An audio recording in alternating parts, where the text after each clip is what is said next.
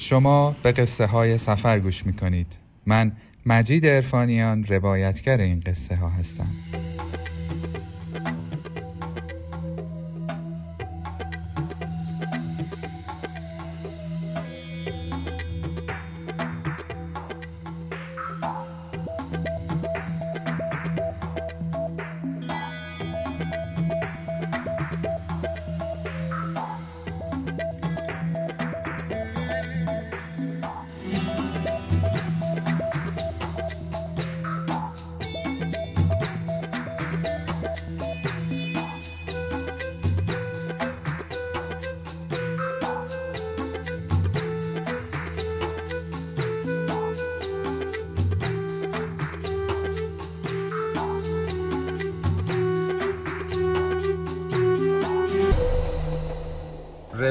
روایت اول. هلویز آبلار قسمت دوم.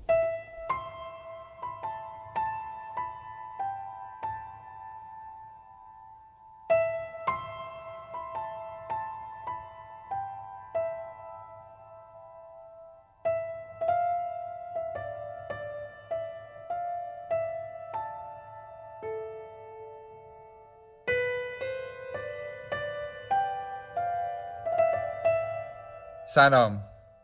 در قسمت اول از روایت اول به داستانی پرداختم که داستانی معروف در فرهنگ فرانسه است. ماجرایی که در حوالی 900 سال پیش در پاریس اتفاق افتاده و من در سفر به پاریس با این قصه آشنا شدم و فکر کردم که می‌تونه داستان جذابی برای اولین داستان پادکست قصه های سفر باشه.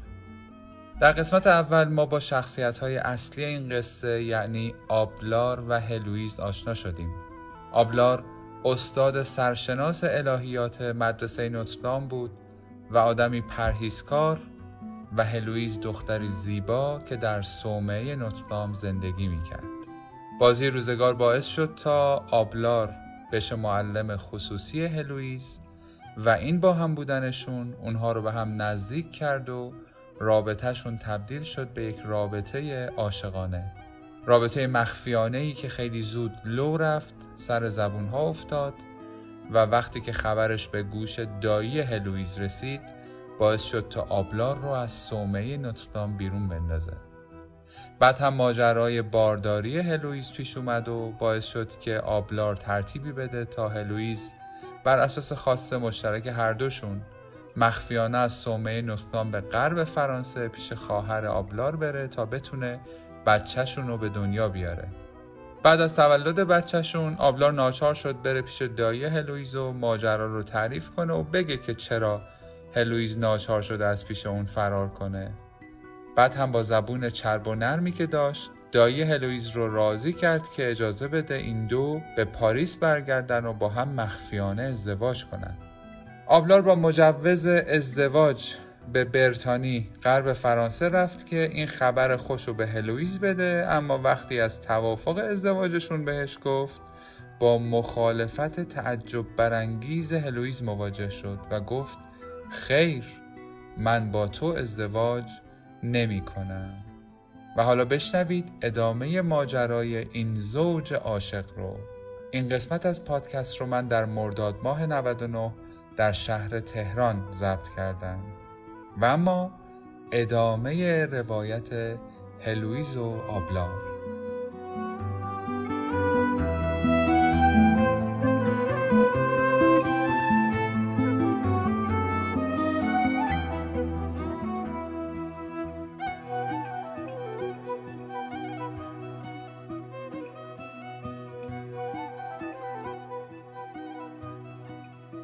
آبلار شوکه میشه. اصلا فکرش رو هم نمی‌کنه. با اون عشقی که از هلویس سراغ داره نسبت به خودش اصلا نمی‌تونه تصور کنه که این پیشنهاد رد بشه. هلویز همیشه تصمیمات آبلار رو پذیرفته بود. چه اون زمانی که اینها مخفیانه توی اون خونه با هم رابطه داشتن و جالبه برای اینکه کسی شک نکنه خیلی وقتا هلویس تنبیه می‌شد توسط آبلار. پذیرفته بود اینها رو. یعنی خبرش می‌رسید که آبلار خیلی بدرفتاره با هلویس و اون جاهایی که هلویس درس رو خوب متوجه نمیشه تنبیهش می‌کنه و اون مشکلی نداشت با این ماجرا چون عاشق آبلار بود. یا مثلا اون زمانی که تصمیم به فرار گرفته بودن و قرار بود هلویز از پیش دایش فرار بکنه هلویز بیچون رو شرا پذیرفته بود. و حالا توی ماجرای ازدواج یهو حسابی شک وارد میشه به آبلار. هلویز توی یکی از صحبتهایی که می‌کنه با آبلار میگه که شما چی فکر کردین؟ دوتایی رفتین نشستین برای من بریدین و دوختین؟ یعنی اصلا نقشی برای من نباید می‌دیدید که نظر من چیه؟ من چی می‌خوام؟ یه نکته ای رو همین لابلا هلویز با آبلار اعلام می‌کنه. میگه ببین من دایما خوب می‌شناسم. شماها درسته که با هم همچین تصمیمی گرفتین و من رو کلا لحاظ نکردین.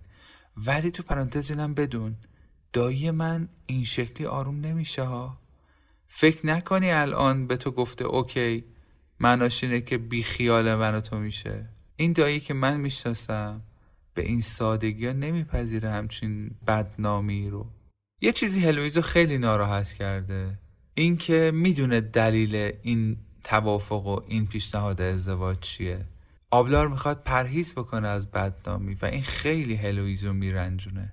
داره به هلویز پیغام میده به طور غیر مستقیم که کار من برای من مهمتره. هلویز تمام وجودش رو باخته به آبلار و برای اینکه اون بچه رو حفظ بکنه داییش رو که این همه زحمت کشیده بود ترک کرده. ولی خب حالا می‌بینه که آبلار همچنان آبروی کاریش براش مهمتره. بعد از کلی مخالفت و کلی ماجرا و صحبت و بحث و بالا و پایین عشق کار خودش رو می‌کنه. هلویس که تا به دوری از آبلار رو نداره علا رقمی که اصلا دلش راضی نیست به این ازدواج در نهایت میپذیره. میپذیره که با آبلار برگرده پاریس و اینها مخفیانه با هم ازدواج بکنن. با هم میان پاریس بالاخره خبر توی شهر میپیچه هلویس پیدا شده. ولی قرار نیست کسی بدونه که چه ماجراهایی گذشته. فولبر که خودش یک کشیشه یک آدم مذهبیه.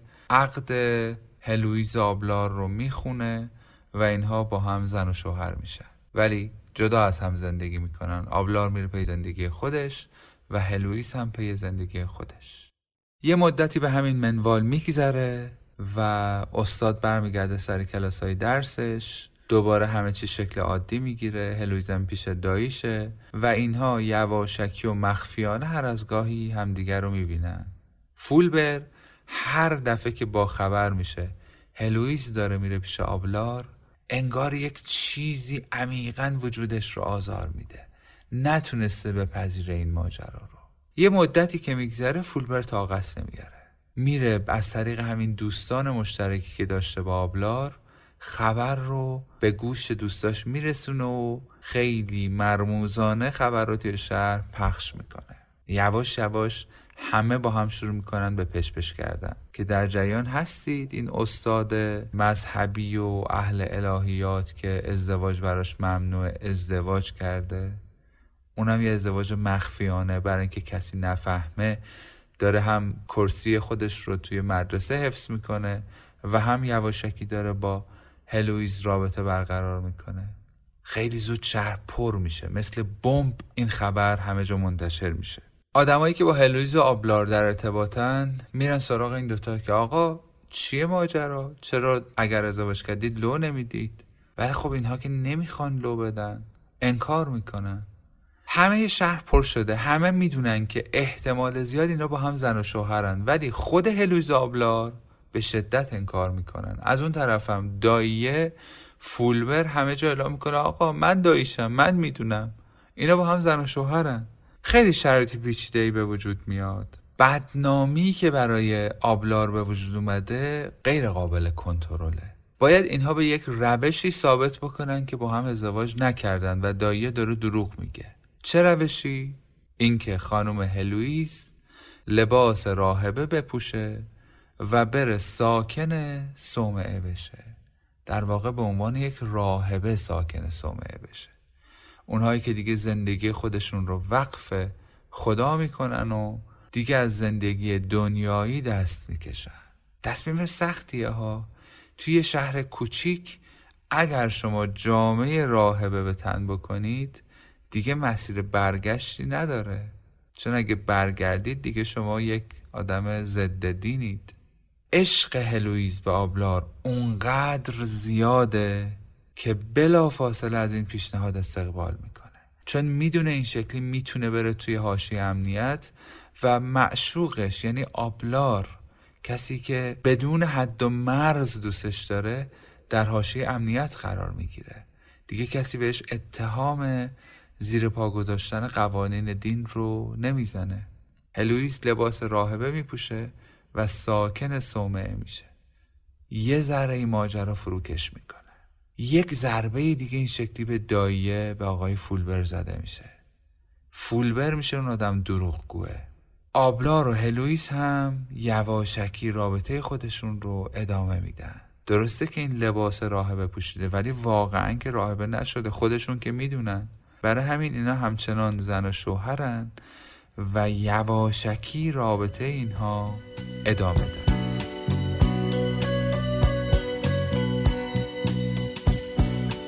Et si tu n'existais pas, dis-moi pourquoi j'existerais. Pour traîner dans un monde sans toi, sans espoir et sans regret. Et si tu n'existais pas, j'essaierais d'inventer l'amour. Comme un peintre qui voit sous ses doigts naître les couleurs du jour.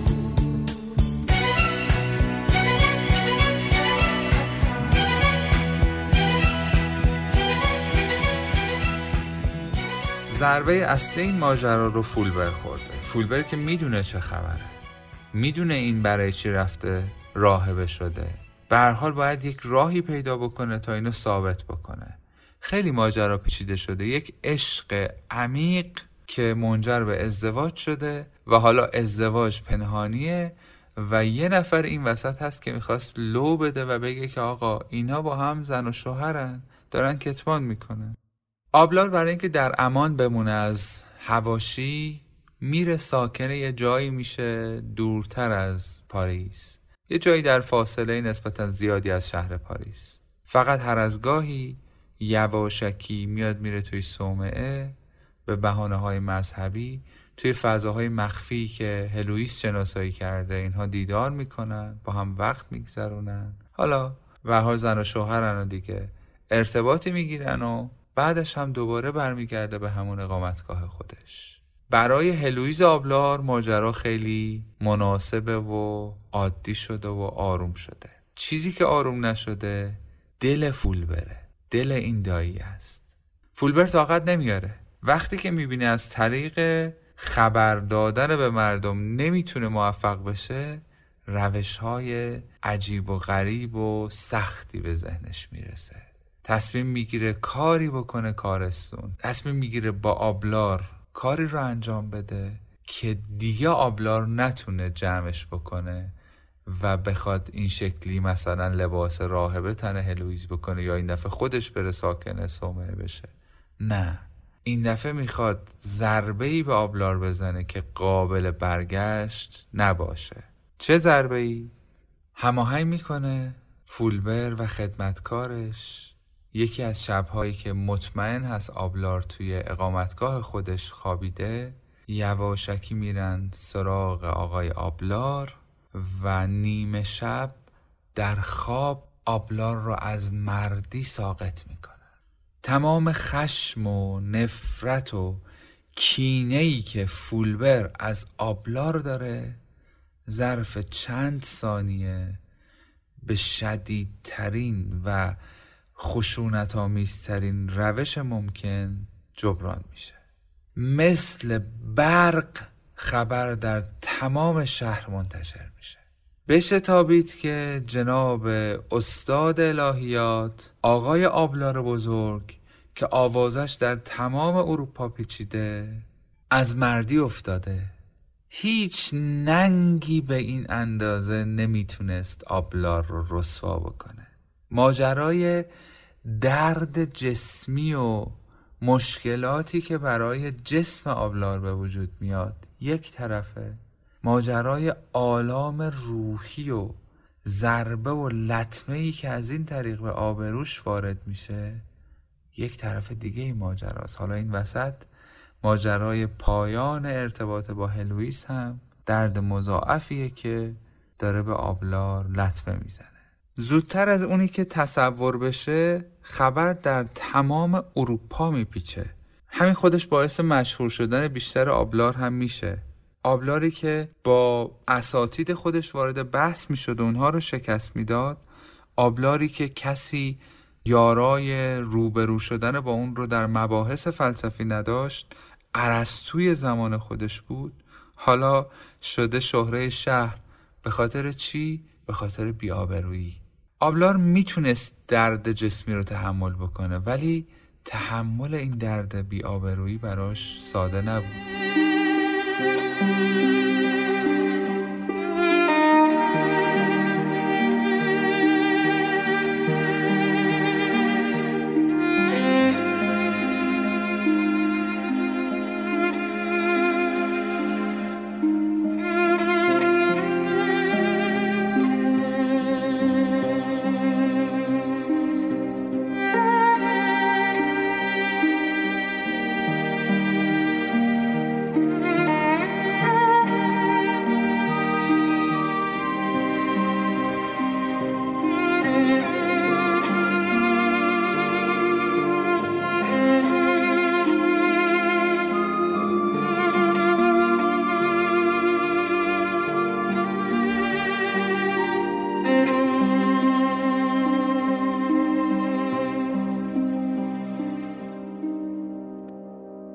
جالبه. توی صحبت هایی که دوستای آبلار بعدن با آبلار می‌کردن یکی از چیزهایی که همیشه آبلار اعتراف می‌کرده اینه که احساس می‌کرده این تاوانی که داده عادلانه بوده. هیچ وقت اظهار نارضایتی نمی‌کرده.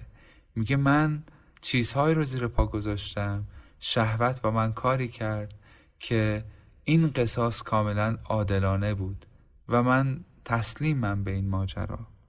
انگار که میگه که من به مشیت الهی کاملا اعتقاد دارم و تسلیم این اراده الهی هم. همیشه اعتراف می‌کرده که اون عضو گناهکار باید از بدن من جدا می‌شد و من باید جزای لذتهای نامشروعی که تجربه کردم رو می‌دادم اتفاقی که برای هلویز آبلار میفته اتفاق قابل توصیفی نیست یک زوج عاشق پیشه که حتی برای با هم بودنشون از بچهشون از بودن با بچهشون گذاشتن و هلویز به خاطر اینکه بتونه با آبلار باشه لباس راهبه پوشید و آبلار برای اینکه بتونه با هلویز باشه رفت ساکن جای خارج از شهر شد. جبر روزگار وادارشون کرد تا مسیرشون رو از هم جدا بکنن. هلویز ناگزیر شد بعد از این ماجرا در جامعه راهبه باقی بمونه و ساکن صومعه بشه تا کی؟ تا آخر عمر. تصور بکنید یه دختری که تازه حوالی 20 سالشه و به خاطر عشقش به صورت ظاهری لباس راهبه پوشیده ناگزیر بشه تا آخر عمرش واقعا راهبه بشه. و از اون طرف آبلار. استاد رسوا شده دلباخته ای که دیگه چیزی برای از دست دادن نداره. جفتشون زندگیشون تبدیل میشه به یک زندگی غمانگیز و رنجاور و جانکاه و پر از سرگردانی و پریشانی. هر دوشون یه جورایی تارک دنیا میشن. ناگزیرن که تارک دنیا بشن.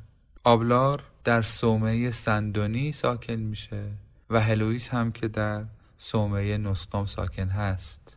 رابطه عاشقانه پرشور و عمیقی که اینها با هم شروع کردن شاید هرگز تصور نمی‌کردن که به اینجا ختم بشه. جفتشون تارک دنیا بشن. جفتشون ناچار بشن که بقیه عمرشون رو فقط و فقط به مذهب بپردازن و در چنین مسیری پا بذارن. ولی خب این مسیری که زندگی براشون تعیین کرده. و این سرنوشت رابطه عاشقانه پرشوریه که هرگز و هرگز تصور نمی‌شد همچین پایانی داشته باشه. اون بیتابی و کشش و عشقی که بین این دوتا بود اونقدر زیاد بود که توی دورترین نقطه ذهنشون هرگز تصور نمی‌شد روزی برسه که اینها انقدر دور به جبر روزگار بخوان از هم زندگی بکنن. عشقی که بین هلویز آبلار بود عشقی که شاید دیگه فقط توی داستانها ما بتونیم نمونش رو ببینیم و بشنویم.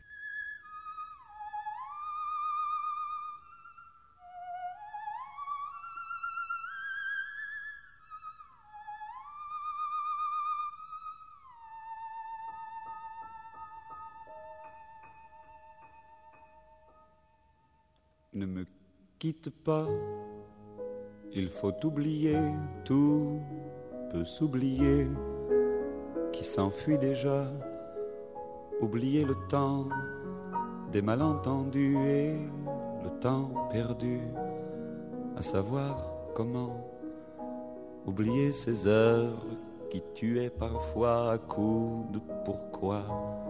Le cœur du bonheur ne me quitte pas.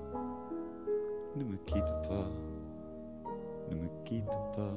بعد از اینکه اینها این شکلی جدا میشن از هم و ناگزیر میشن که جدای از هم زندگی بکنن مکاتباتی بینشون صورت می‌گیره بخشهایی از نامه هایی که بین اینها رد و بدل شده در کتابی که آبلار می نویسه منتشر میشه کتابی را آبلار می نویسه با عنوان تاریخ تیر بختی های من که البته چیز زیادی از این کتاب باقی نمونده ولی بخشی از نوشته هایی که الان وجود داره خیلی نوشته های تأثیر و زوایایی از این رابطه رو نشون میده که عمیق بودن این عشق رو خیلی ساده میشه فهمید.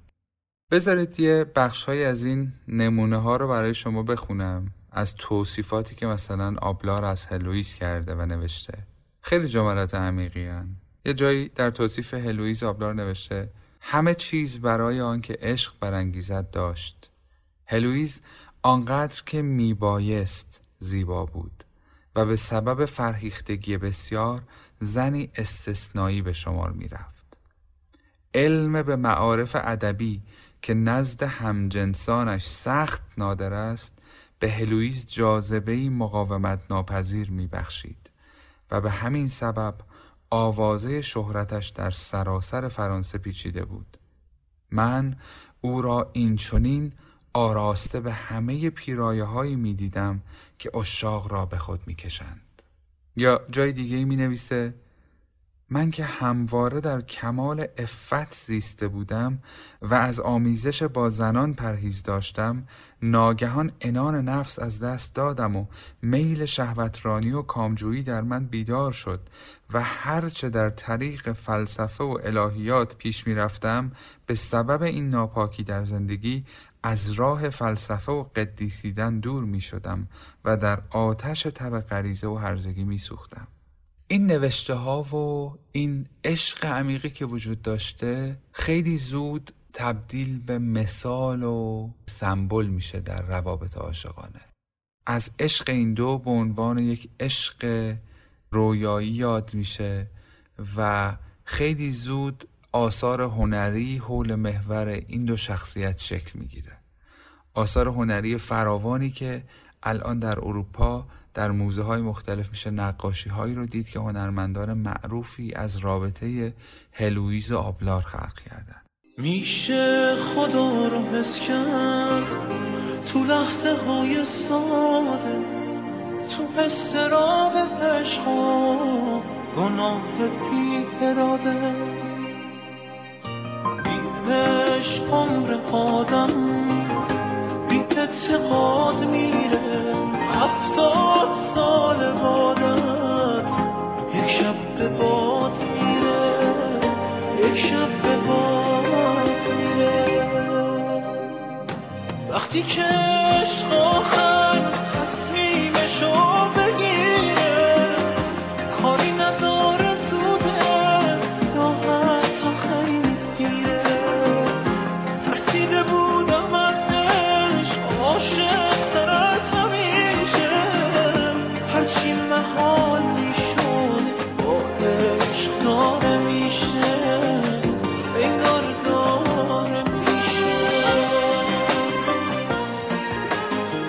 نکته جالب ماجرا که باعث شد من به این داستان بپردازم نه این آثار هنری که ماجرایی که الان می‌خوام بگم خدمتتون.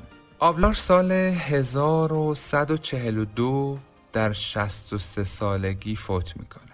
جالبه 24 سال بعد هلوئیس هم در سال 1164 در 63 سالگی فوت می‌کنه. یعنی جفتشون به یک اندازه عمر می‌کنن ولی بعد از 24 سال. اولش این دو نفر رو در جایی به اسم فارقلیت یا پاراکله دفن می‌کنن و برای سالیان سال یعنی از سال 1164 که دیگه هلویز هم دفن میشه تا سال 1792 یعنی یه چیزی هلوش 600 خورده ای سال توی همون جا دفن هستن. تا اینکه سال 1792 اونها رو جابجا جا می‌کنن و به یک قبرستان دیگه منتقل می‌کنن اما اتفاق خیلی جالبی میفته و اون اینه که سال 1817 یعنی درست در هفتصدمین سالی که این دو نفر در اون زیافت در اون میهمانی مذهبی با هم دیدار کرده بودن منتقل میشن بدناشون رو منتقل می‌کنن به یک خانه جدید. خانه ای که برای ما آشناست و اگر به پاریس سفر کرده باشیم حتما این خانه رو می‌شناسیم. به قبرستان پرلاشس. بله. هلویز آبلار در قبرستان پرلاشز دفن هستند و شاید بشه گفت دلیل اهمیت و معروف بودن قبرستان پرلاشز حضور همین دو نفر هست. ناپل اون دستور میده خارج از شهر پاریس قبرستانی ایجاد بشه که همه آدم ها فارغ از مذهبشون بتونن اونجا دفن بشن. این اتفاق میفته اما قبرستان رونق نمی‌گیره. چرا؟ چون مسیحی ها حاضر نیستن توی قبرستانی که کلیسا اون رو تقدیس نکرده دفن بشن. قبرستان پرلاشس قبرستان تازه تأسیس پرلاشس رونقی نداره. مدیران قبرستان تصمیم می‌گیرن تا با ترفندی کاری بکنن که مردم علاقه من بشن که مردگان خودشون رو بیارن اینجا دفن بکنن. این کار پرداختن به چهره های معروفه. تصمیم می‌گیرن تا برن و دوتا نویسنده معروف رو بیارن و اونجا دفن بکنن. دوتا نویسنده سرشناس رو اونجا در پرلاشز تدفین می‌کنن. در واقع بقایای بدنشون رو از قبرستان دیگه که دفن بودن میارن و اینجا می‌ذارن. که یکیشون مولیر هست احتمالا خیلی ها بشناسینش. و همین باعث میشه که یک کمی تکون بخوره. بعضیا اسم این قبرستان رو بشنون و بهش فکر بکنن که حالا مردشون رو بیارن اینجا. اما کار اصلی رو زمانی می‌کنن مدیران پرلاشس که در هفتصدمین سال دیدار زوج عاشق هلویز آبلار در سال 1817 بقایای بدن این دو رو به قبرستان پرلاشز منتقل می‌کنن. حضور یک زوج عاشق سرشناس که حالا دیگه 600 خورده سالم از فوتشون گذشته در این قبرستون حسابی سر صدا می‌کنه و باعث میشه که خیلی ها دیگه تمایل داشته باشن که بیان و در اینجا دفن بشن. در واقع خانواده های مرده ها تصمیم بگیرن که مرده هاشون رو اینجا دفن بکنن. امروز هم که به پرلاشز میریم یکی از معروف ترین قبرهایی که در پرلاشز هست همین قبرهای هلویز آبلاره. یک جفت قبری که کنار هم هست یک فضای خاصی طراحی شده یک مجموعی از ستونها و یک سقف سنگی و دو تا مجسمه ای که روی این قبرها آرامیدن و انگار هلویز و آبلار هستن. هلویز آبلار داستان عاشقانه ای که الهام بخش آثار هنری و آثار ادبی زیادی بوده و باعث میشه تا معروفترین قبرستان دنیا معروف بشه.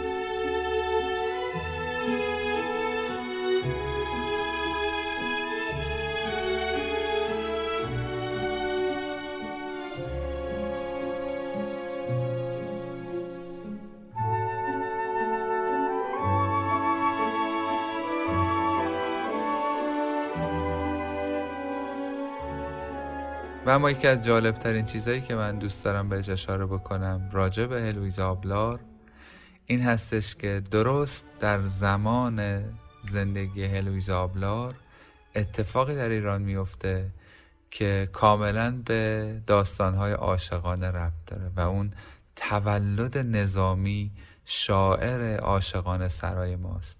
کسی که خسرو و شیرین شیرین و فرهاد داستانهای معروفش هستن در زمانی به دنیا میاد که زمان وقوع ماجرای هلویزو آبلاره. و این خیلی برای من الهام بخش بود وقتی که متوجهش شدم. رابطه عاشقانه ای که به سادگی می‌تونید ردش رو در ادبیات و در هنر اروپا پیدا بکنید.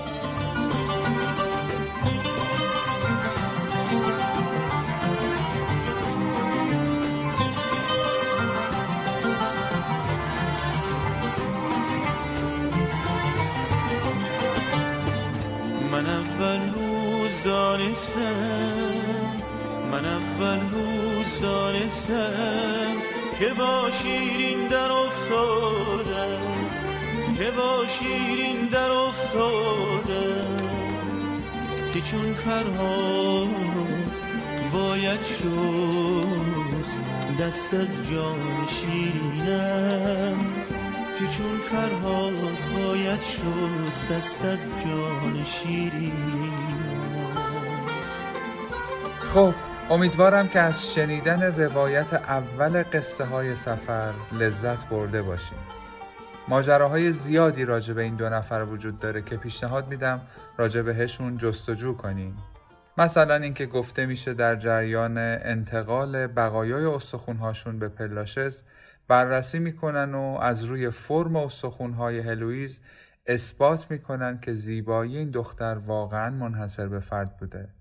ماجرا زیاده و پیشنهاد میدم که حتما در موردشون باز هم جستجو کنید و آثار هنری که راجع به اینها خلق شده رو ببینید و در موردشون بیشتر مطلع بشین. مثل همیشه از صادق مهرانی عزیز بابت تدوین و صداگذاری از نوید خواسته عزیز بابت طراحی پوستر و همینطور از زهرا صداگر عزیز بابت کمک هایی که در ضبط این قسمت از پادکست به من کرد صمیمانه قدردانی می‌کنم. بابت معرفی این پادکست بابت کامنت هایی که می‌ذارید و بابت لطفی که به من دارید هم بی نهایت سپاسگزارم و قدردان محبتتون هستم. اگر قصد حمایت از این پادکست رو دارید و یا اگر داستان جذابی دارید که از دل سفر بیرون اومده و می‌خواید با من در میون بذارید می‌تونید از طریق راه های ارتباطی که در توضیحات پادکست هست با من ارتباط بگیرید. خوشحال میشم اگر در صفحه اینستاگرام کانال یوتیوب و وبلاگ سفر هم همراه من باشید. آدرس همه اینها هم شبیه آدرس پادکست یعنی مستر تریپیک است M R T R I P I C. سپاس از همراهی شما. تا به زودی.